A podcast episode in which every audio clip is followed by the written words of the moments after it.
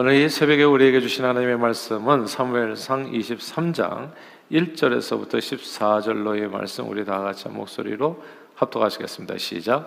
사람들이 다윗에게 전하여 이르되 보소서 블레셋 사람이 그 일 날을 쳐서 그 타작마당을 탈취하다이다 하니 이에 다윗이 여호와께 묻자와 이르되 내가 가서 이 블레셋 사람들을 치리까? 여호와께서 다윗에게 이르시되 가서 블레셋 사람들을 치고 그 일 날을 구원하라 하시니 다윗의 사람들이 그에게 이르되 보소서 우리가 유다에 있기도 두렵거든 하물며 그 일 날에 가서 블레셋 사람들의 군대를 치는 일이리까 한지라.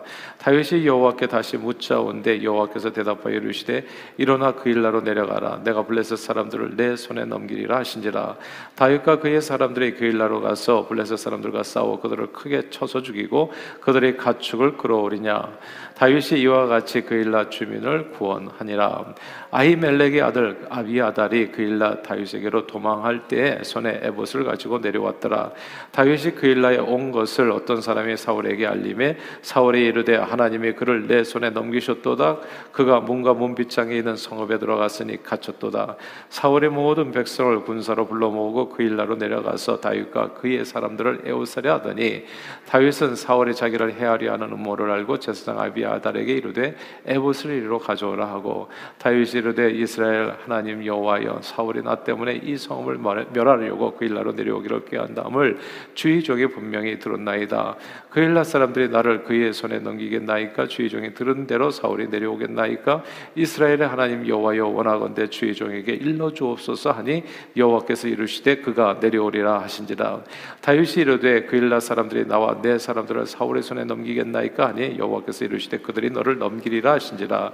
다윗과 그의 사람 600명 가량이 일어나 그 일나를 떠나서 갈 수 있는 곳으로 갔더니 다윗이 그 일나에서 피한 것을 어떤 사람이 사울에게 말하매 사울이 가기를 그치니라. 다윗이 광야의 요새에도 있었고 또 십광야 산골에도 머물렀으므로 사울이 매일 찾되 하나님이 그를 그의 손에 넘기지 아니하시니라 아멘. 어, 지난 11일이죠. 그저께 아, 중국의 한 식당에서 남성 9명이 여성 4명을 무자비하게 이제 집단 폭행하는 사건이 일어났었습니다. 아, 신체 접촉을 아, 부적절하게 시도하는 이 남성에게 여성들이 이제 반발해서 가만히 있는 여성들을 이제 건드린 거죠 남자들이.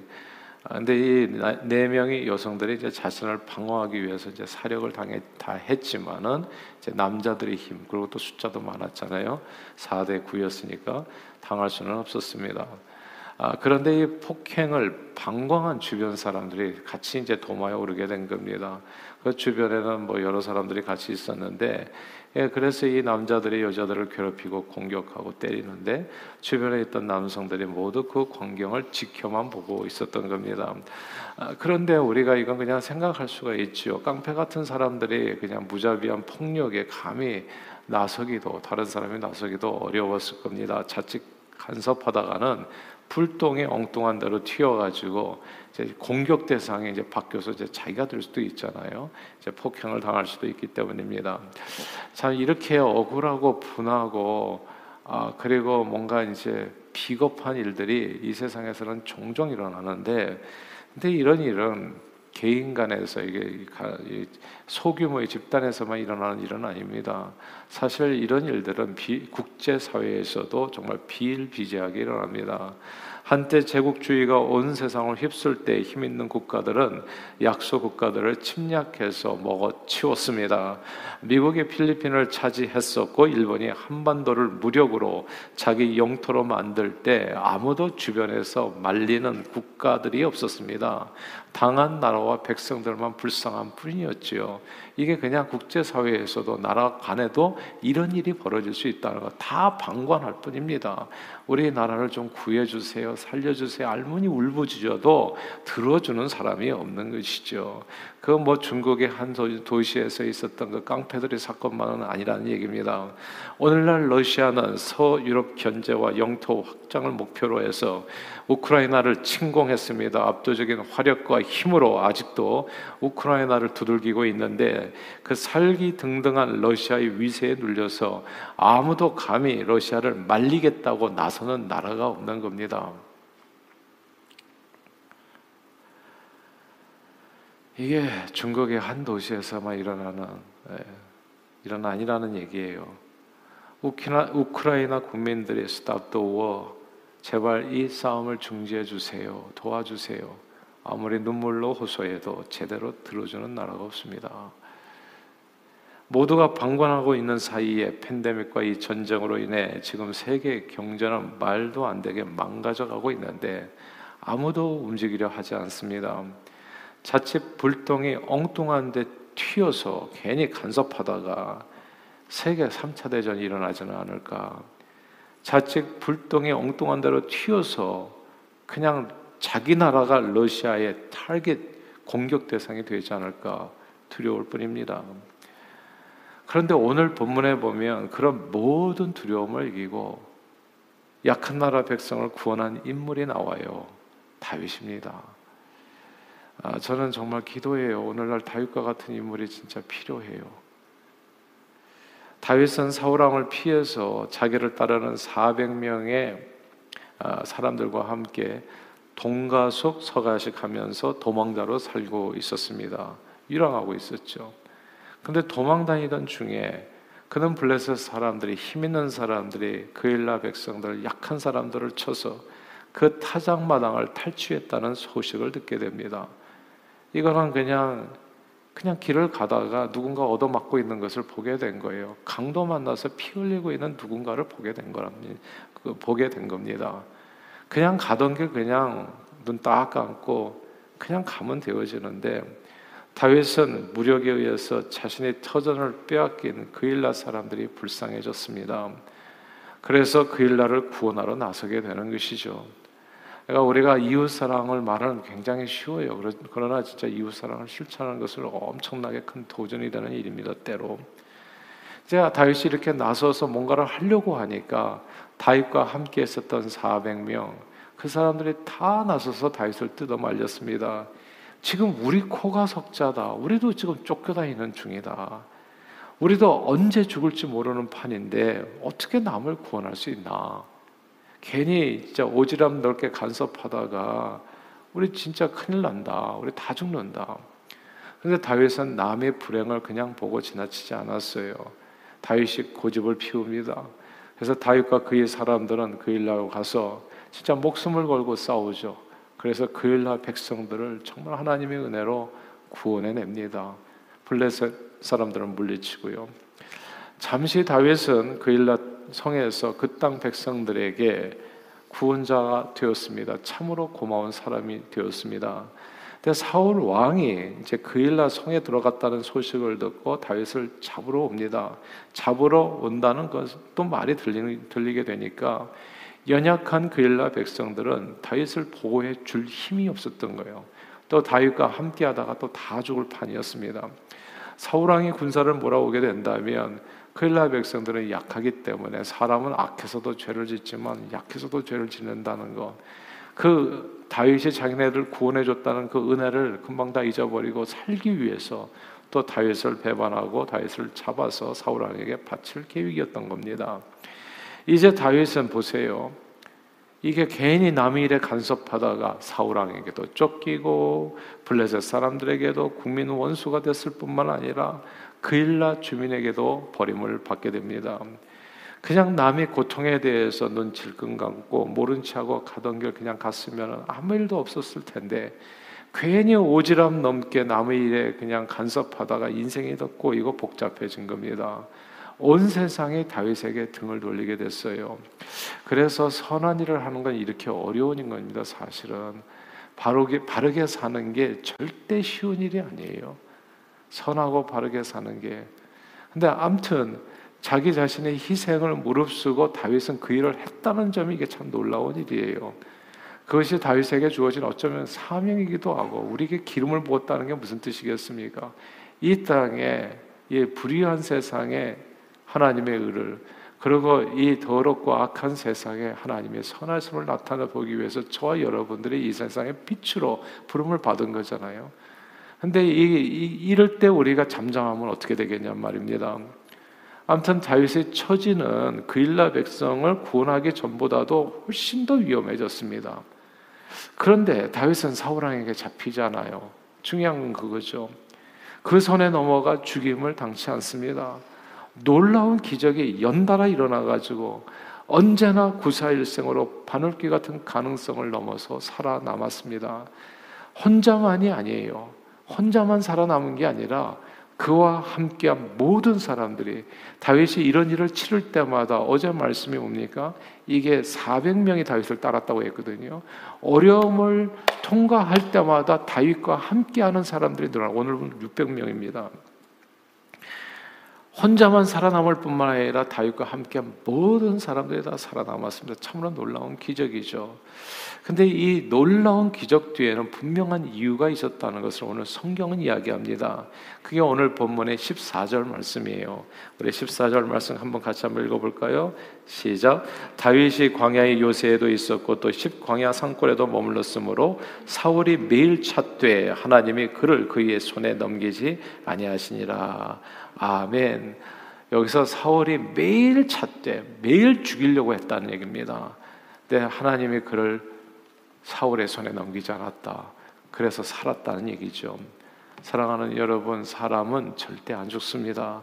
병으로도 전쟁으로도 각종 사고 사건으로도 절대로 그 무엇으로도 안 죽습니다.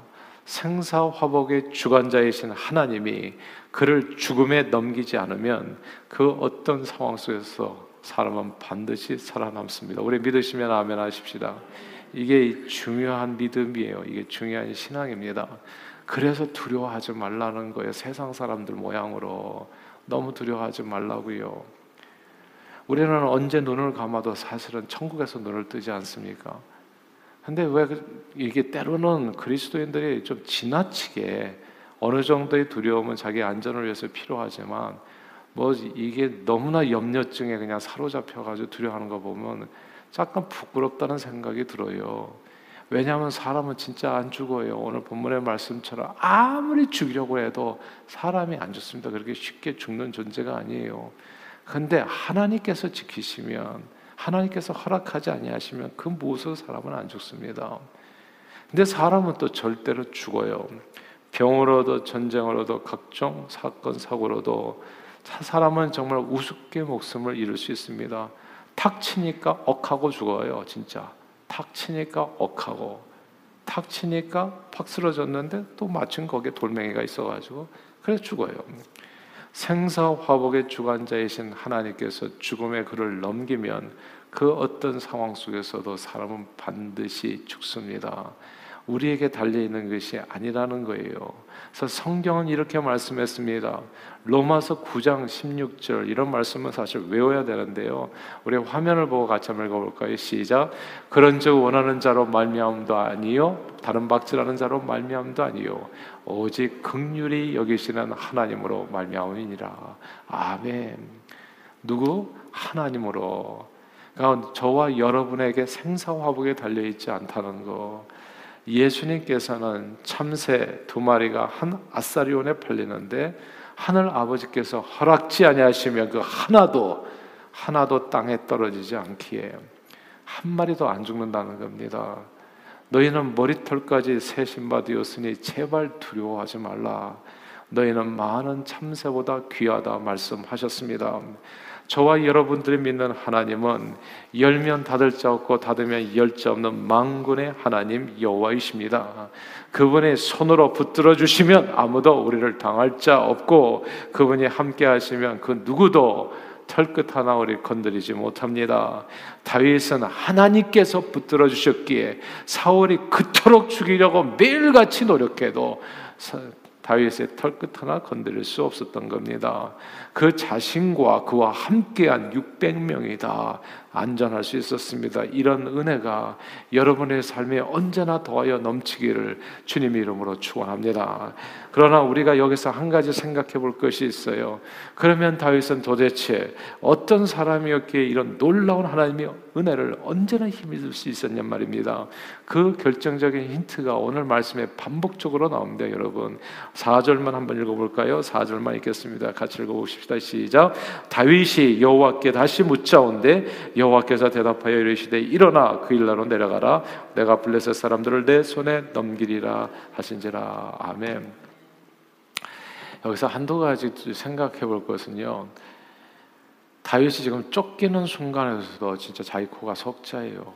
그냥 황급한 그런 순간 속에서도 저는 자기에게 주어진 사명을 잊지 않았다는 거예요. 블레셋으로 블레셋으로부터 자기 백성을 구원할 사명이 자기에게 있다는 거. 꼭 이걸 꼭 기억하십시다. 우리는 뭐 그냥 먹고 사는데 바빠가지고 시간이 없어서 뭐 힘이 없어서 뭐 외워지지가 않아가지고 우리는 별별 변명을 다 하면서 하나님께서 내게 맡겨주신 사명을 외면할 때가 많잖아요. 근데 또 자기 먹고 사는 일에서는 또 집중하잖아요. 근데 다윗은 자기가 기름 부음 받은 사명의 이유가 블레셋으로부터 자기 백성을 구원할 사명이 있다는 것을 알았던 거예요. 자기 코가 석자로 쫓겨다니는 그런 다급한 상황 속에서도 저는 사명을 따라서 살았다는 것을 보게 됩니다. 저는 이런 다윗의 모습이 언제나 저와 여러분들의 모습이 될 수 있기를 바래요. 그러나 여기서 중요한 구절은 4절에서 다윗이 여호와께 다시 묻자온 데입니다. 다윗은 늘 하나님 앞에 무릎 꿇고 기도하는 사람이었습니다. 무슨 일을 하든지 기도 없이 시작하지 않았어요. 그일날 백성들을 구하러 갈 때에도 기도하고 갔었고 그일날을 떠날 때에도 역시 하나님 앞에 기도하고 물어서 갈 길을 정했습니다. 다윗은 범사에 하나님 앞에 기도로 하나님의 주권을 인정했습니다. 그러자 잠언 3장 6절이죠. 너는 범사에 그를 인정하라. 그리하면 그가 내 길을 지도하시리라. 하신 말씀대로 범사에 하나님을 다윗이 인정했을 때 하나님께서는 범사에 다윗의 앞길을 지도해 주셨습니다. 제가 늘 새벽 기도회를 중요하게 말씀하는 이유가 여기에 있습니다. 오늘 하루를 시작하기 전에 저는 저와 여러분들이 늘 주님 앞에 무릎 꿇을 수 있게 되기를 바랍니다. 그날을 주님 앞에 하루를 그냥 맥없이 그냥 양체질하고 밥 먹고 일하러 뛰어나가는 것보다는 항상 제일 먼저 해야 될 것은 하늘에 계신 우리 아버지여 이름이 거룩히 여김을 받으시오며 나라가 임하기를 원하옵고 주의 뜻이 이 땅에 이루어지기를 그 일에 내 삶이 온전히 쓰임 받기를 소원합니다. 이렇게 기도하면서 하루를 언제나 시작할 수 있게 되기를 바랍니다. 내 생각과 경험과 지식으로도 하나님 없이도 살 수 있다는 그런 오만한 생각이 때때로 들 때가 적지 않겠지만은 그럼에도 불구하고 하나님을 의지하는 자의 생명을 하나님께서 지켜주신다는 것을 우리는 잊어서는 안 됩니다. 자기 생각과 경험 경험과 지식을 의지하기보다는 늘 주님의 극률 모든 것이 극률이 여기시는 하나님으로부터 말미암기 때문에 그 극률과 은혜를 힘써 구하는 저와 여러분들이 다 되시기를 소원합니다. 사랑하는 여러분 하나님께 무릎을 꿇으면 늘 생명의 길이 열리게 됩니다. 주님의 지키심과 보호하심과 축복하심 속에서 아무리 비천한 데 처한다고 할지라도 위험에 처한다고 할지라도 침륜에 빠지지 않고 오히려 그 가운데 가운데서도 담대히 죽어가는 영혼을 구원하는데 그 일라 백성을 구하는데 쓰임받는 존귀한 인생을 살게 됩니다. 사랑하는 여러분, 저는 정말 매일같이 우리 미국 대통령과 세계 지도자들을 위해서 기도합니다. 다윗과 같은 믿음을 더해줘서 깡패 같은 러시아에게 두들겨 맞고 있는 우크라이나 사태를 잘 대처할 수 있게 되기를 바래요. 이게 정말 다들 다들 두려운 거예요. 누군가 여기서 피를 흘면서 강도에게 두들겨 맞고 죽어가는데 그걸 방관하고 있는 거잖아요. 지금 다 같이.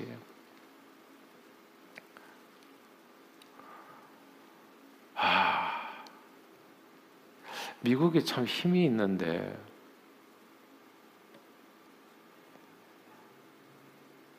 이게 참 중국에서만 일어나는 일은 아니에요, 그렇죠? 또한 미얀마 국민들과 함께해서 백성들을 죽이는 잘못된 정권의 이참에 완전 제거될 수 있기를 또 기대, 기도해요. 우리는 그런 처절한 순간들을 많이 이렇게 지나왔습니다. 그러니까 일제 압박 속에서도 뭐 이준 열사 죽은 것부터 시작해가지고 아무도 들어주는 사람이 없어요.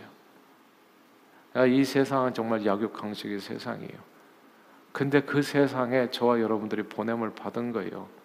하나님의 나라와 의를 이 땅에 세우기 위해서 가만히 있을 수는 없는 거죠. 항상 그렇지 않겠어요? 공권력을 가진 사람들에게 함께해서 강한 자가 연약한 자를 괴롭히고 폭행하는 일이 모두 중단될 수 있기를. 뭐 뉴욕에서도 심심치 않게 일어나잖아요. 왜 하필이면 누군가는 연세 드신 나이 많으신 분들을 갖다 길에서 밀치고 때리고 그러냐고요.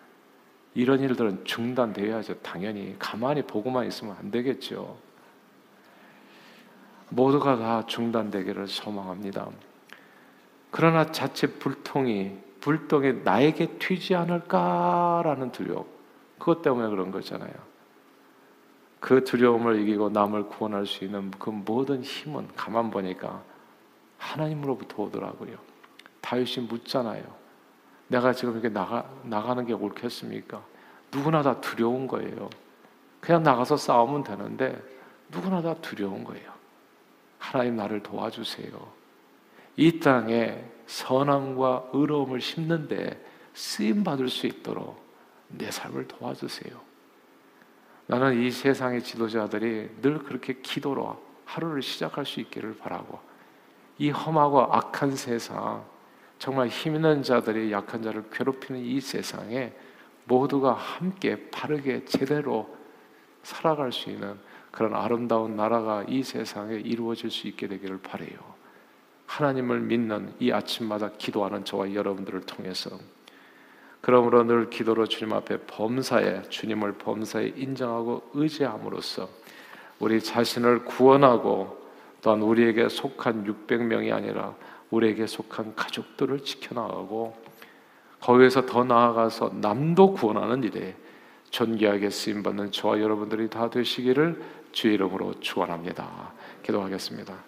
하나님 아버지 기도 없이 하루를 시작하지 않고 기도 없이 하루를 마감하지 않고 매 순간 기도로 주님을 범사에 인정하고 의지하여 망군의 여호와의 힘으로 이 세상을 이기고 마귀 권세를 이기고 우리 자신뿐만이 아니라 우리에게 속한 자들과 이 세상 사람들을 구원하는데 온전히 담대하게 쓰임 받은 저희 모두가 되도록 오늘도 성령 충만으로 역사해 주옵소서. 예수 그리스도 이름으로 간절히 기도하옵나이다. 아멘.